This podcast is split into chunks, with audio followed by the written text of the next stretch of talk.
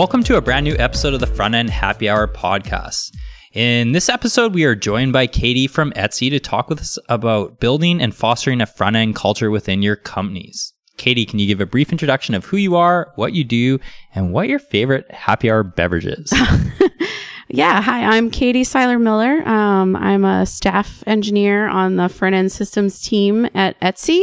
I also made a super ridiculous website called Oh Shit Git, which hysterically is what I am well known for, not being a front-end engineer, but hey, that's cool. We'll go with it. My favorite happy hour beverage is clearly Mai Tais. Awesome.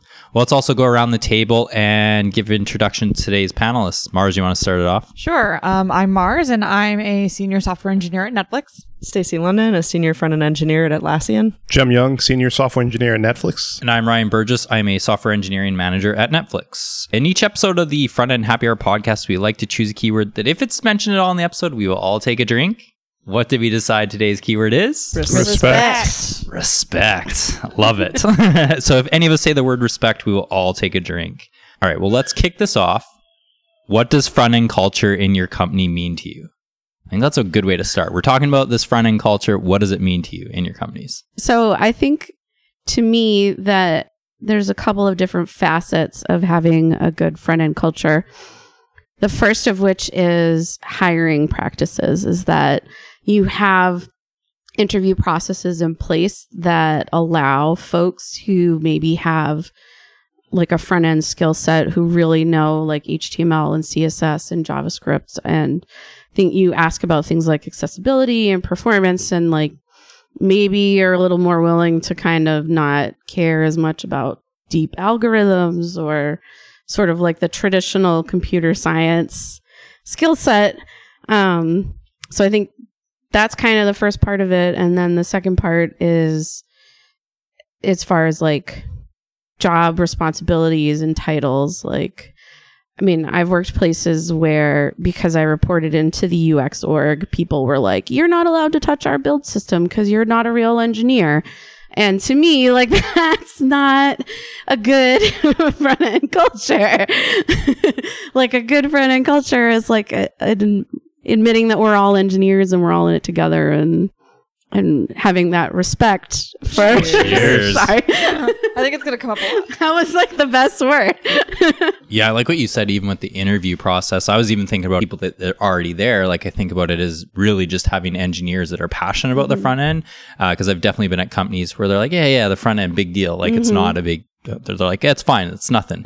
But I think having that, and just having engineers who actually care about it and can talk about it and be passionate towards the front end, can just be a start. Totally. I think a company that has a good culture for front end will have really balanced teams. So like if you have like a kind of setup where you maybe have like feature teams or like subsets of teams working on things and building out something for your web app or website, that the team has people that understand things about the front end. And so they're going to be...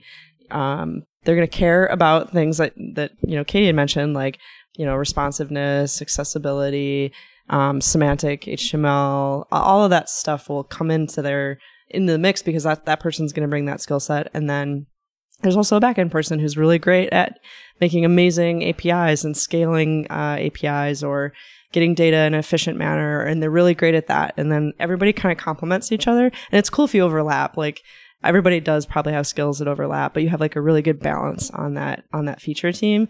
And that to me is like a really... you can see that that's a culture that respects front end, because they put... I said respect. Cheers. Cheers.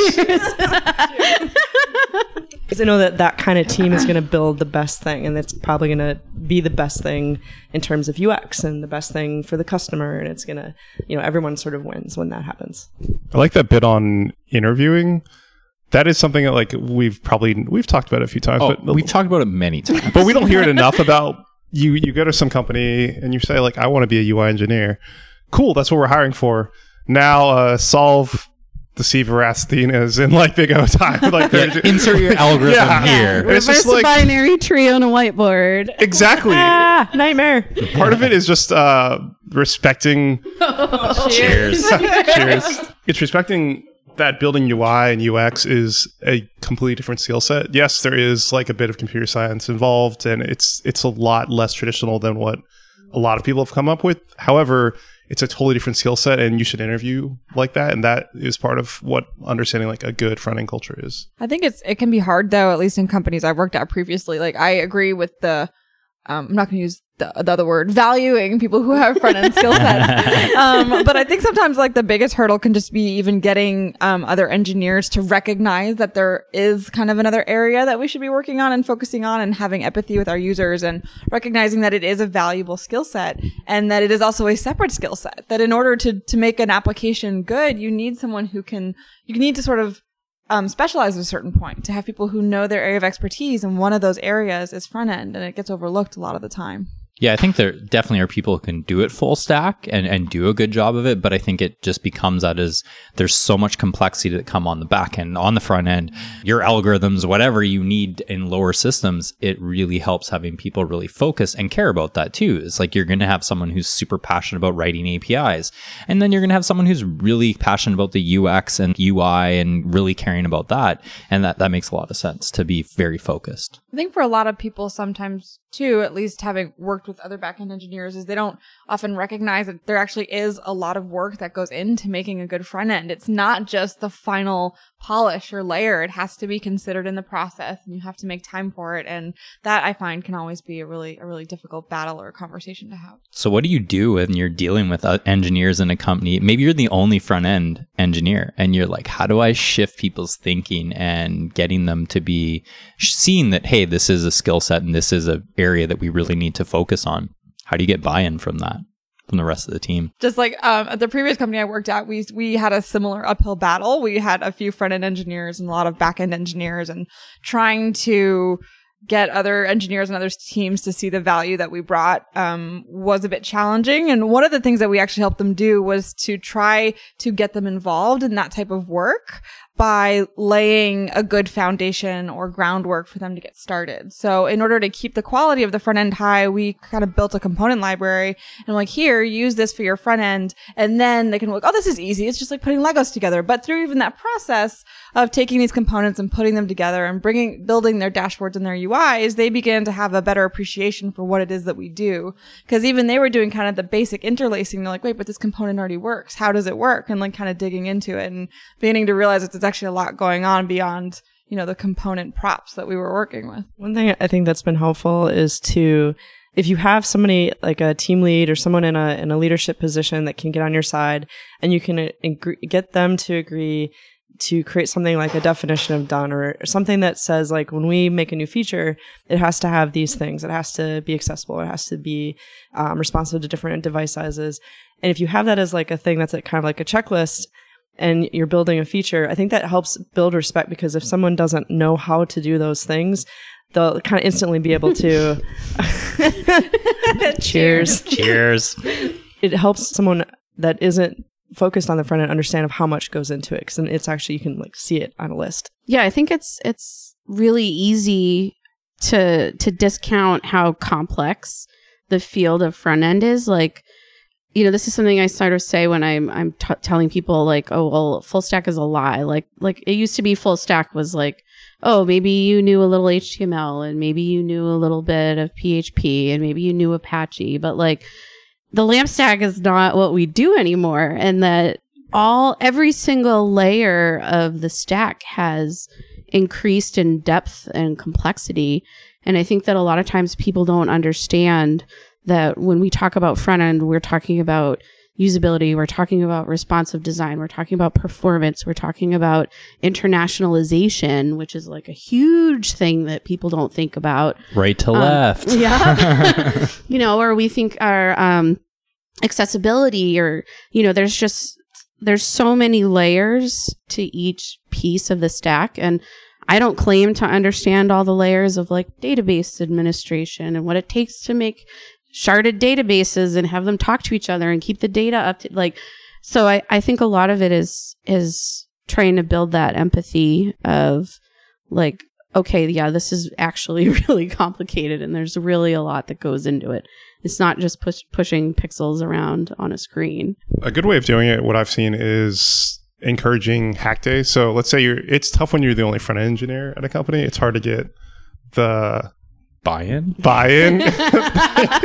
It's too early to say the keyword this many times. Like hack days are really, I've found, are pretty useful. Even if it's like a 3-person company, it's like, okay, today I'll work on the database side or the API side. You build out the front end, then you do this. And then it's really quickly, I've always seen, they see how complicated it is. Like, oh, I can't just do this. I'm like, well, no, because of this. How do you remember all this stuff? I'm like, that's just what we do as UI engineers. It's really complex. And that usually helps, because I've definitely been plenty of places and heard many stories of, I have a master's in CS, JavaScript's not a real language, blah, blah, blah, blah, blah. Like, that still exists today, but I'm like, okay, go ahead. Build it out. Go. People are like, oh, I'll just use Create React App. And like, I've seen them dig themselves into a hole so fast on that. To get you started. Oh, it gets you started. Definitely get you started. Hey, let's go ahead and test this on Internet Explorer. It doesn't work. Oh, yeah. It doesn't work. How come? And or even just like you need to change something that doesn't, it's not boilerplate. That's where it becomes a lot more difficult. That's a good point. So I think we've covered that there are a lot of benefits for having a front-end culture, but we didn't really touch solely, I think, Mars, I think you covered a little bit of like how to convince people is like maybe even like having your teams create a component library or leaning on leaders. But what if you're that one engineer, like maybe don't have a leader buy-in, like what do you do?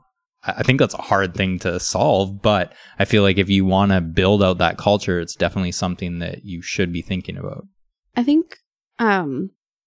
something that has been really useful or that I've seen is a lot of times the pressure to build a front-end culture comes out of design, because the process of like QA and design feedback, working with somebody who doesn't also themselves think about UX, doesn't think about user experience, doesn't really understand or care about how things actually are displayed in a client to a user, that designers feel that pain so much more than everybody else in the organization, because they're the ones spending multiple rounds of writing up, no, this needs to move, this needs to change, something needs to happen when you hover over this button. And so I feel like a lot of times getting those allies in the design org can be really helpful to have that voice for like, all right, yes, front end is actually really important and we need to care about this.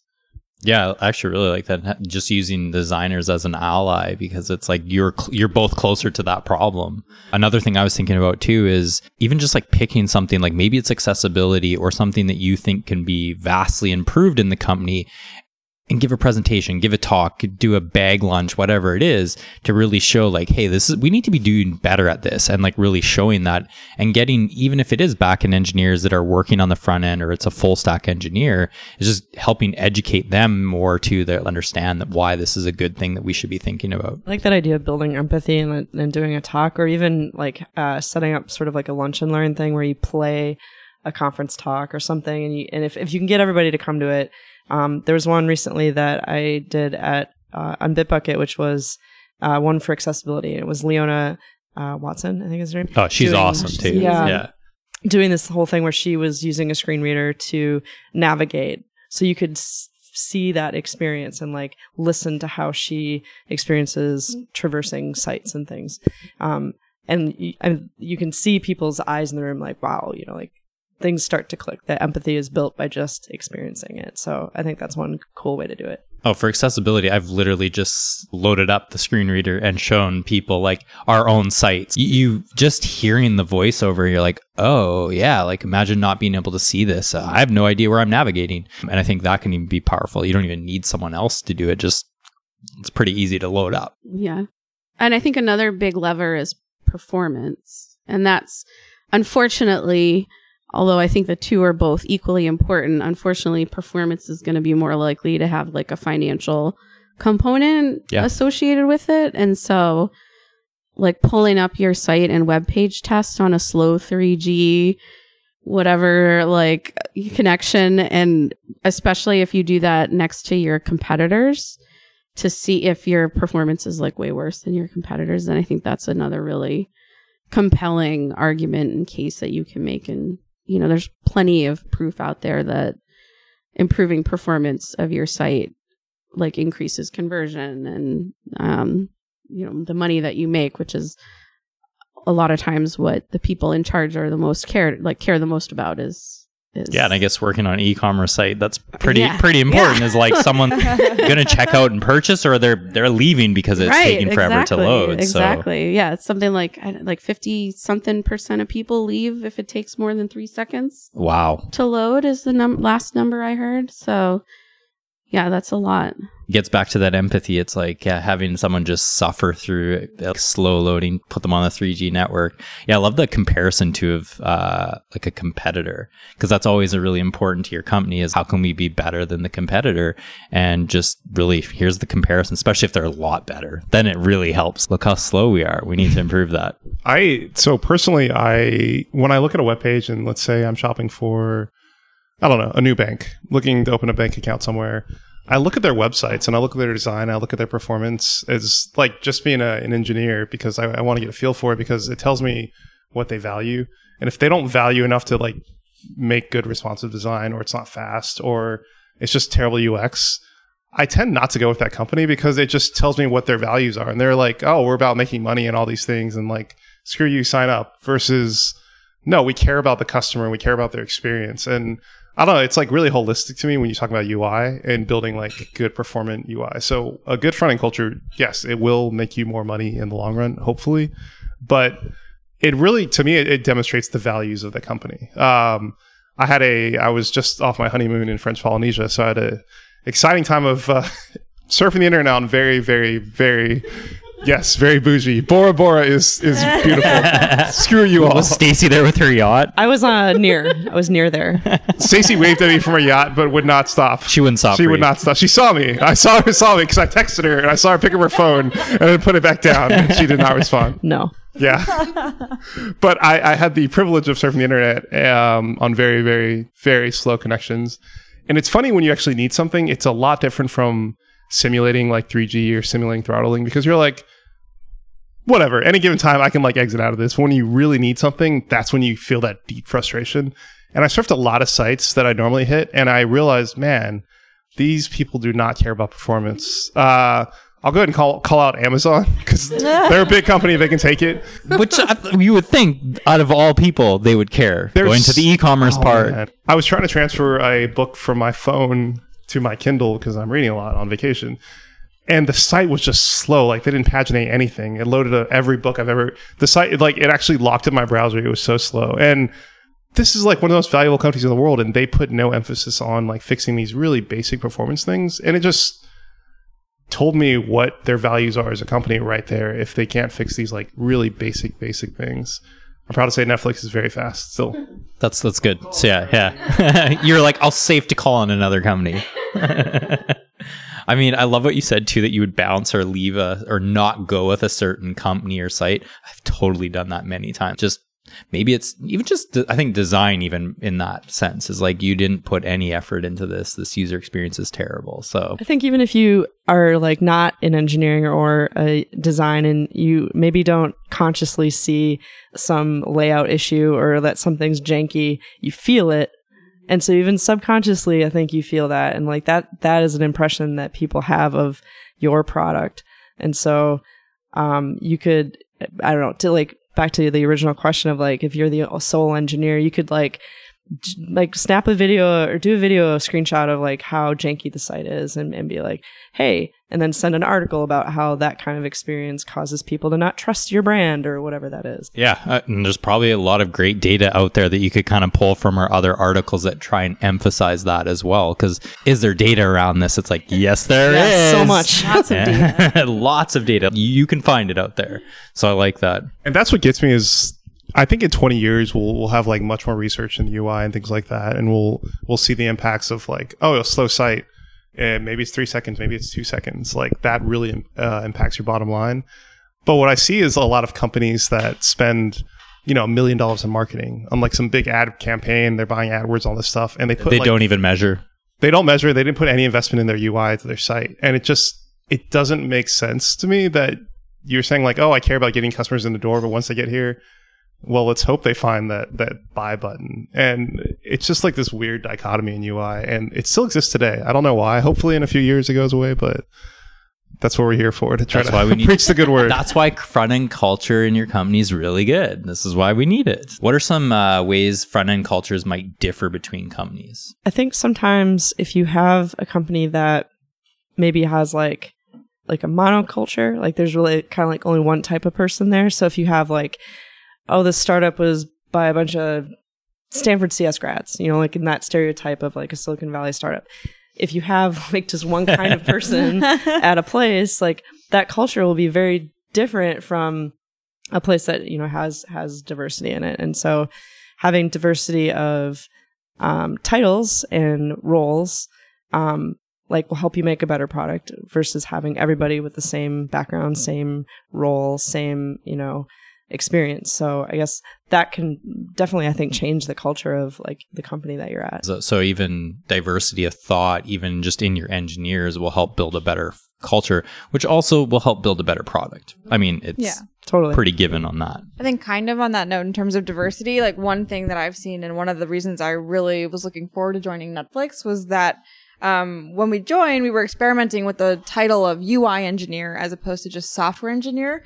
And I thought that really recognized the value that Netflix saw in the like actual engineering that goes into building UIs, but also within that, that there's a diversity of UI engineers, sort of like where their passion for UI, which can span from, hey, I work on the UI, but super close to the API, or hey, I work on the UI and I work very closely with designers. There's a huge range there in what a UI engineer can be. And in other companies, ones I've worked at, people I've spoken to, there can also be sort of very siloed roles where there isn't that appreciation for the range that can happen in a particular role. So that's been kind of interesting to see. And like, you are a front-end engineer, you do JavaScript, HTML, the designer gives you a spec and you implement it, and here's an API, and we don't no one talks to anyone. That works well, right? Yeah, it works really well. But I mean, that's just to say that's the other end of the extreme. So the differences I've seen is sort of like some companies will recognize the range and other companies will not really, and sort of put their engineers in their respective, I disagree that they are respective, but corners, you know? Yeah, I think that's a really interesting point to bring up, is it kind of touches on the larger like cultural zeitgeist right now about like, what does it even mean to be a front-end engineer? And I've definitely worked places where it was like, if you were front end, you wrote HTML and CSS and maybe a little bit of JavaScript, and like that was it. And then, but then I know there are other places where they're like, oh, if you're a front end engineer, you write React, and like you're super heavy and like moving the server into the client more and more. And like, and I think that's like makes it difficult in a lot of times to talk about even what front end engineering is, or what it could be, or what your culture could be, because there's such a variety. I think it was Brad Frost called it like the front of the front end and the back of the front end. Yes, I remember that. That's so good. Yes, it's so true. Yeah, it is. Yeah. And like, you know, for someone like me, like I've been doing this for a really long time, and back in the day, like there was no back of the front end. It was just all the front end, and it was actually probably a lot of HTML and CSS, because even JavaScript wasn't like heavy. Yeah, like he wrote some DHTML. Ooh, some DHTML. Like, yeah, sons of suckerfish drop downs. Yes, what up? Yeah, we're going there. Yes, but yeah, I think it's getting harder to define what front end even means or what it is, which I think makes it harder to figure out if you're at a company and you're like, we need better front end culture. Like, where do you start? I would say like the back of the front end thing is so fascinating to me. And that concept of like some people that call themselves like, I'm a JavaScript engineer. And you're like, what do you mean by that? Like, oh, you're like the back of the front end is what you mean. Like you love state management and figuring out data in the front end. Like, okay, cool. That's like the back of the front end, but you're not like a full stack front. Right. Wow. It's like we're just getting terms on terms right. Of like what this title is. Well, like we at Etsy, we bring in a lot of boot camp grads. Like we partner with the Recurse Center, and you know, the folks who are going through these coding boot camps, all they learn is Node and React, and everything is JavaScript from the server all the way through. And then you know, sometimes we hired folks and they're, you know, it's like, oh, they're a full stack engineer. They're a full stack engineer. But really, they know Node and they know React and that's it. And like, they don't know anything about accessibility. They don't know anything about CSS. You know, you ask them to explain the cascade or specificity and they have no idea what you're talking about. And, you know, for me, I'm like, oh, is that really what it means to be a front-end engineer? But like, it's changing. So the way that I have always thought about it, maybe that's not the right way to think about it anymore. I don't know. It's a difficult question these days to find an answer to. I wouldn't even consider that full stack, right? Like you're like, well, yeah, you're working from the Node server to some of the front end, but I wouldn't even call that full stack on the back end either, because there's even layers behind that typically. So it's like we don't have enough titles, we don't have enough roles that make sense anymore for how this is all evolving. Like, why can't we just all be software engineers with a specialization in these? Like, you don't say like, oh, that's, I mean, you might like, oh, that's a heart doctor, that's a blah blah blah doctor. It's like, no, they're all doctors and they have specializations in each. However, they're all skilled enough to be general doctors. Like, if you were bleeding, they could all help you because they're all doctors. But like, he's a cardiologist. She's, I don't know, an obstetrician. That was a little sexist, wasn't it? Yeah, that's probably a little sexist. Jim, that was, I don't know. She's a chiropractor. I couldn't remember the brain. What's the brain one? Neurologist. Yes, that was where I was going, but I ran out. So it's all right. Judge me. No respect for you. But I kind of like the doctor thing. That's a good point. Is you're right. Like, if you're doing the engineering aspect, you can jump in and do something if you had to in the back end or try and figure it out. But it's not your specialty. You're not going to be as good as the back end engineer is, but you're able to still do that. It's interesting because if we did that. That is, we were talking about how do you tell if a place has a particular culture. If I look for a job and I see that they have roles on their site of front end or UI engineer, I'm like, oh, they get it. They get it. Yeah. That's a place I want to work. So they obviously get it enough to have it all be all the way out to like how they try and recruit.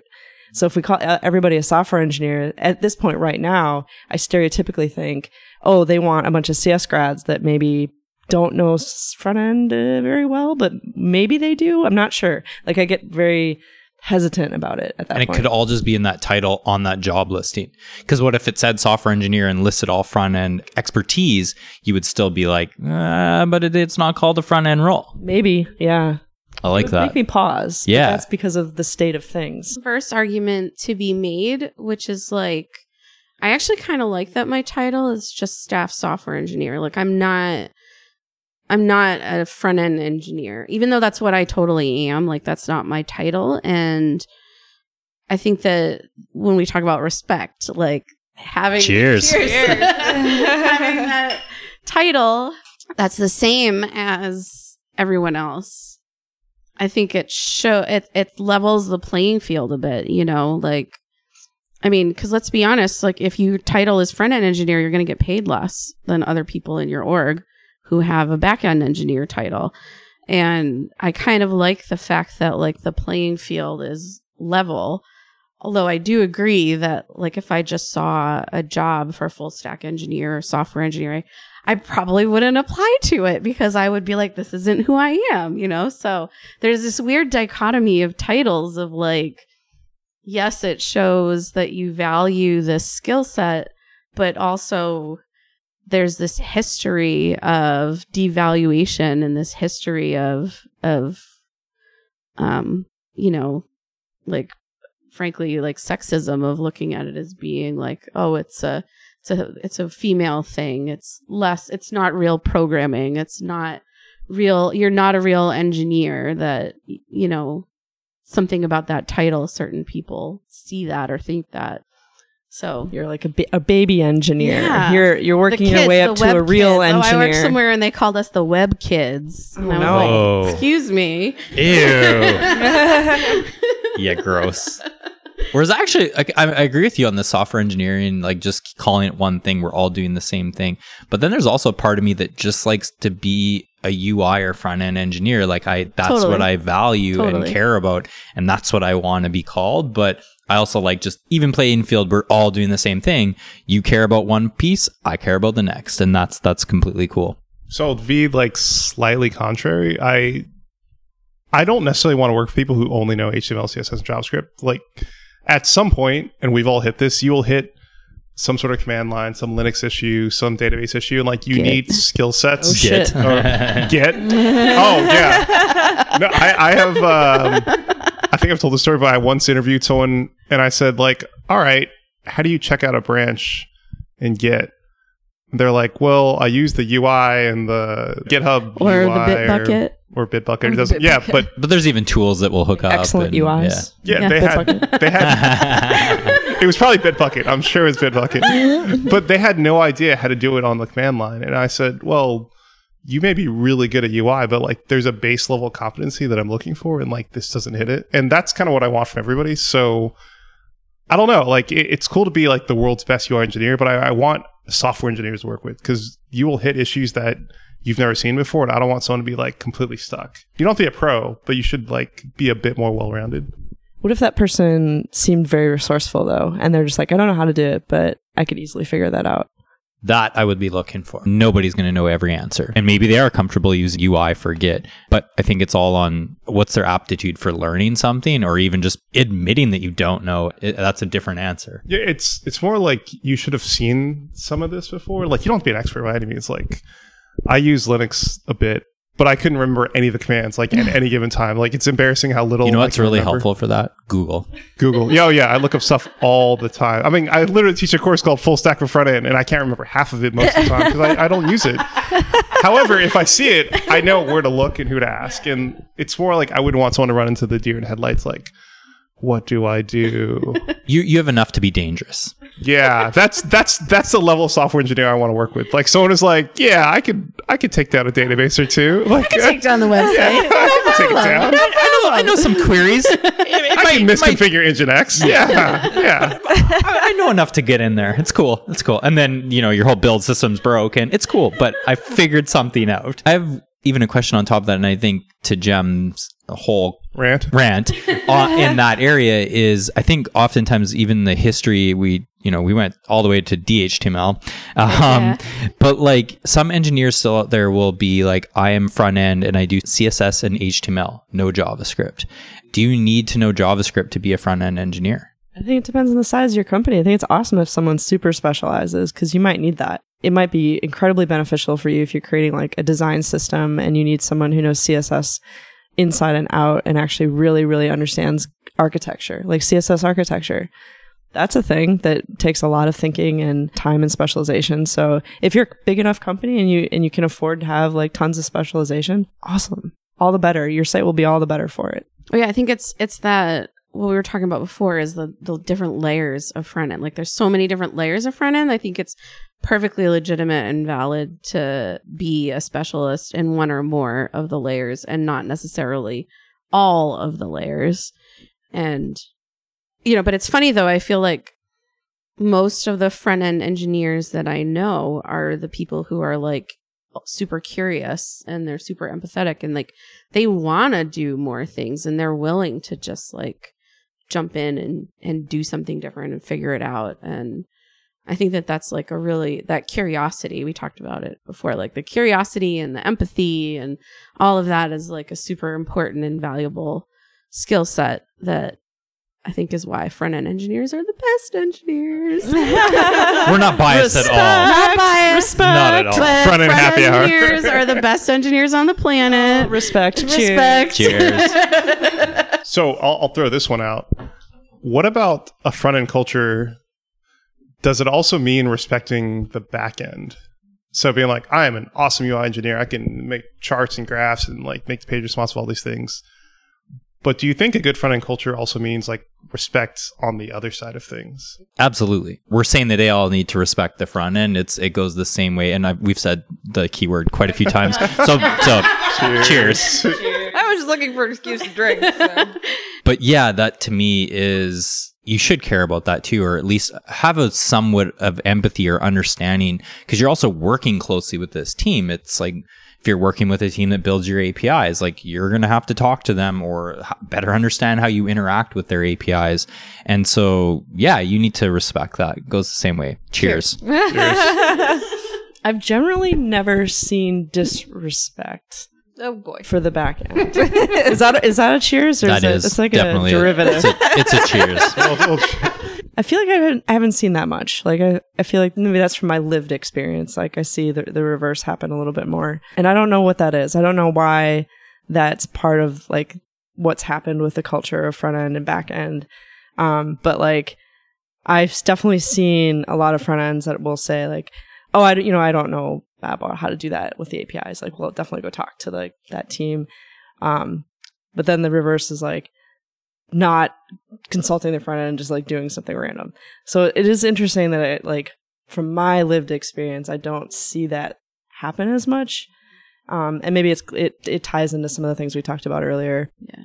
Oh yeah, that's definitely the experience that I've had. Is either there's mutual respect, or it only goes one way towards the back end and never towards the front end, like never the opposite. But where I've seen it is usually from non-CS oriented people, non-engineering people. It's that the front end is shiny, it's tangible, like you can see it, you can interact with it.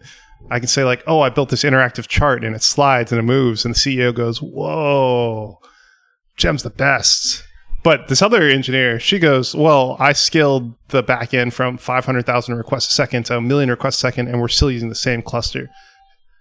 No one cares. Like that like that's far more impressive and far more challenging, but that's where I've seen the not respecting the other side of the culture as well. And I think that's fair. So it's even like this outside perspective, like from partners or higher up people looking at it as like, that's tangible. This is, I can see and feel this. Well, maybe it's a business side. Yeah. Like maybe like outside of our engineering people, but like, yeah, business side or product people or something that I've seen for sure. Yeah. I definitely have seen that. And that to me is like part of good front end culture is like calling out your colleagues and data or data science or analytics and being like, hey, yeah, I built this like really cool thing. However, it's powered by all these other people who did this work that you'll never see, but I work with them every day. And like that to me is a good culture on both ends. It's like just respect going back and forth. Totally. Cheers. Cheers. Cheers. I'm the alcohol cop. It's a good roll. All right. So before we get into picks, I always like to say like, let's leave one piece of advice. You've got this lonely front-end engineer that's stuck on a team that's, maybe doesn't value the front-end culture as much. What's your one piece of advice to change that perspective in a company? I think one key thing I noticed from like all of the solutions that we were proposing earlier is like finding a way to build empathy, whether that's through a lunch and learn or a hack day or like laying some groundwork with tools and stuff, and just find a way to kind of get them involved and hopefully engaged and excited. And that's kind of like the empathy building that you need for them to understand that this is valuable and this role exists for a reason. I think the advice that I would give is that don't give up. The front end is super valuable. It's really important. And even if you're not feeling super appreciated, like understand that there's a path forward and that you can prove your worth and it is valuable. And, I could see being in that situation and kind of feeling like really frustrated and like ready to give up, and like, don't give up. I promise you're valuable. You're worth it. You're awesome. And I think taking that further, if you've tried all the lunch and learns and you've tried, you've given a valiant effort for maybe a long time and it's still not happening, where you're still maybe not feeling respected or valued, there are places that will value you and they will be very appreciative of you and your skills. And they're out there too. Those companies are out there. The advice is quit. After trying. I just echo what Mara says, like try to build empathy. Just try to remind people that all software engineering is hard. It doesn't matter which side you're on. And there's no one side that's easier than the other. I don't know why that's still a common misconception, but it is. And I don't know, do what you can to try to break that, and maybe drop like some performance studies, like 100 milliseconds makes a difference between a sale and not a sale. And like, that's something we control in the front end and things like that. Yeah. I think also too, if you're that only person in the company, and maybe, it's hard to build those relationships with the rest of engineers, is there's a great community out there. Like there are ways to like get advice from others, whether it be on Twitter or podcasts or whatever it is I think there's ways to kind of help that culture slowly build up. And to Katie's point earlier, too, there might be allies within the company that aren't engineers. And also Jem's point, talking about like showing, you know, what you built to your product manager, your CEO, or finding designers who can sort of like help you fight the good fight. So finding your allies, too, can be really important, even if it's just to vent to someone. All right. At the end of each episode, we like to share pics of things that we've found interesting and would like to share with our listeners. Jem, you want to start it off? Share your picks for this episode. Yeah, I have 3 picks today. My first pick is probably the best movie I've seen all year. I know, and I'm hypercritical of movies because, you know, I can do that. Whatever, I paid my money. I can judge them. My first pick is Spider-Man Into the Spider-Verse. It is one of the best movies I've seen all year, probably in the past couple years. It is phenomenal. It's animated, but it just like... I watched it on the airplane out here. It's so good. So, Jem, like you probably watched like similar timing too. Yeah, it's just fantastic. And everybody that saw it in theaters is like, oh, you should see this movie. I'm like, oh, it's animated, whatever. It's great. It's rated G or PG. It's so like everybody can watch it. It just like really hits all the points. So it's worth seeing. My second pick is Deadpool 2, which it's just hilarious. Like it's just so irreverent. I know I'm like talking about 2 different extremes here, but Deadpool 2 was probably one of the funniest movies I've seen in a long, long time. Neither of these are streaming on Netflix, so good luck. Find them somewhere else. We usually pick Netflix stuff, you know. Fly JetBlue. Right now. It's like that's how you got to go see these things. Fly to New York, see some movies for free. That's. My last pick is, it's this thing called Plus Codes. I ran across it the other day. And it's the idea that it's an address for everybody. So it's a series of codes that doesn't change. It's free. It's open source. It's more for people that don't have homes or for instance, like let's say their streets change a lot. We don't think about things like that in the developed world where our streets are paved and things like that. But plenty of places in the world, I don't know, middle of the Amazon, how are you going to get a package there? How is someone going to visit you? The idea of Plus Codes is like this universal address system. It never changes, doesn't need GPS. It makes sense in a mathematical way, so you can like figure out these coordinates from somewhere else. It's a really fantastic idea, and I really hope it comes on or catches on a bit more. Amazon doesn't deliver to the Amazon. Ooh. Do they? I don't know. That seems like they should. Stacey, what do you have for us? I've got 2 picks that are music related as per usual. I've got... The first one is a new song by Ellen Allien called Stimulation. It's off her 8th new solo album, Alientronic. It's kind of a mix of like ambient, techno, and electro, if that's a possible combo. And then Pour by Recondite. It's kind of like good heavy beats to code to. So another good one for the headphones and coding. Nice. You always have some good picks for coding. I hope so. I try. Mars. So my first pick is a newsletter called Inside Deals. It's a part of a series of newsletters that Inside as a company puts out, but this one is specifically focused around like hardware and travel, and they have a lot of really good, at least for me, I like the travel stuff. So they've got like good flights to interesting destinations for cheap. And my second one is actually an article about routing with React hooks. So I was like playing around a little with hooks recently in a prototype I was working on and kind of got a basic understanding of them, but to see them using kind of a more powerful application within React was really interesting. Kind of like an elegant, simple solution. So if you're interested in hooks and how they could work for you, check it out. That's interesting. Nice.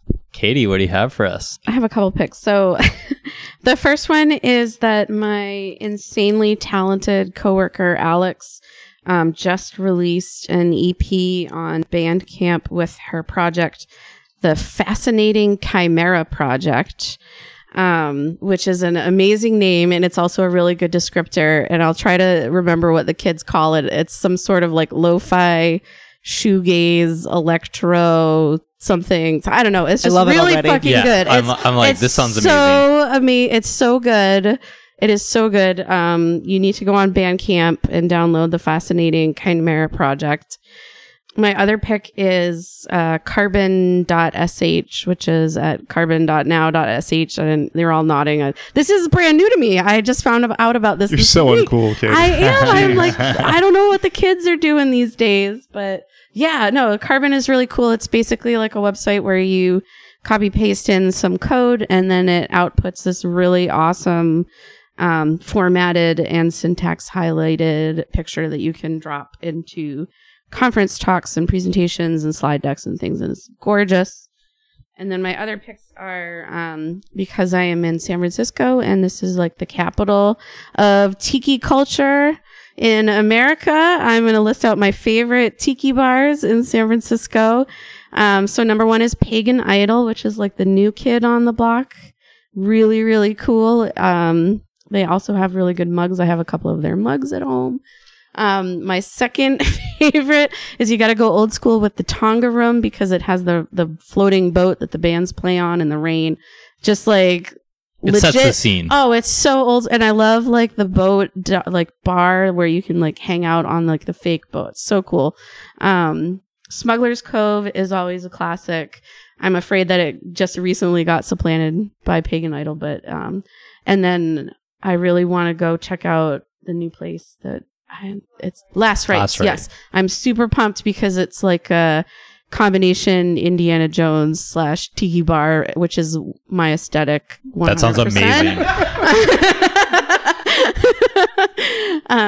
Yeah. And if you ever go to Las Vegas, go to Frankie's Tiki Room, which is like the best tiki bar in America. So, wow. Just to go with our Mai Tai theme.